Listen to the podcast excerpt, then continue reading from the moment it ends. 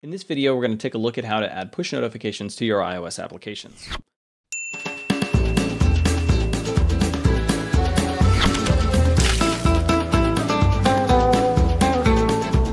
So I want to add push notification support to the NS Screencast app. And so I'm going to use onesignal.com as my push notification provider. Uh, you can create your own servers to do push notifications. Uh, but I've used OneSignal in the past, and I've had clients use it and stuff. It. So it's something I'm familiar with, and it's free. So I'm going to uh, go ahead and set up the uh, support for the Apple iOS push notifications uh, for NS Screencast, and it says that we need to generate an iOS push certificate. And uh, to do that, uh, we're going to ask Apple to give us a production certificate.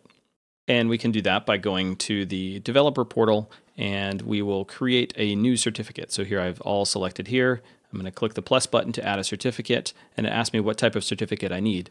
Uh, there are certificates for development and push notifications and a lot of other things. Uh, we're going to use a production push notification service and go down here and hit continue.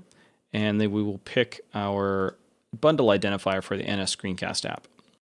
Next, it's going to ask us to open up keychain access and create a CSR file. A CSR file is a certificate signing request, and it's something pretty common with iOS development. We're going to open up keychain access, and up here in the menu here, you can say certificate assistant and request a certificate from a certificate authority.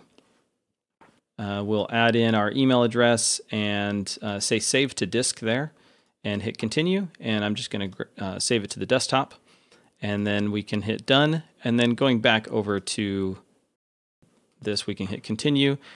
And then we can just drag that file right in here on top of this button. And now we have our certificate signing request. This is essentially going to um, say that my machine is going to be the one with the private key for the certificate. And um, then I can export that if I need to have access to this on other machines. And uh, this is something we're going to have to do for OneSignal. So uh, they have generated certificate and I can download that. And when I open it, it asks me if I want to add this to my keychain, and I can say yes. And uh, but we're going to have to export that certificate. So now here in Keychain Access, you can see that I have downloaded that certificate. And if you have this little arrow here, that means that uh, that has a backing private key that's on my machine.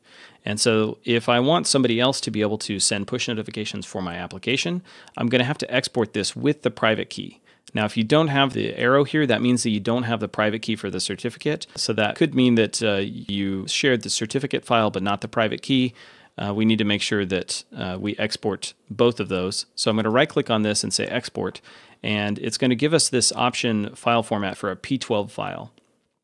So I'm going to save this as NS Screencast production push onto the desktop, and I'm going to save it, and it's going to ask me for a password.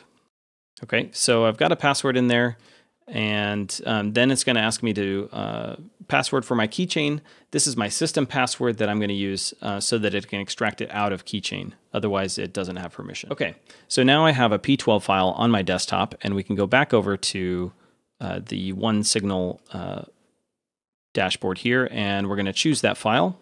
I'm just going to drag it in. And then we need to give this uh, the password that we set on the P12 file.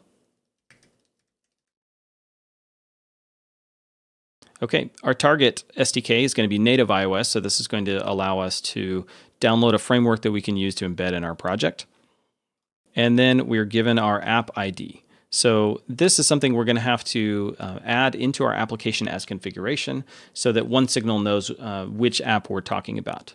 Okay, now that we have OneSignal set up and they have our push certificate and we have an app ID ready to go, I have this copied onto my clipboard. Next, we have to set up the SDK on the client side in the iOS app so that we can register devices and we can send push notifications to those devices.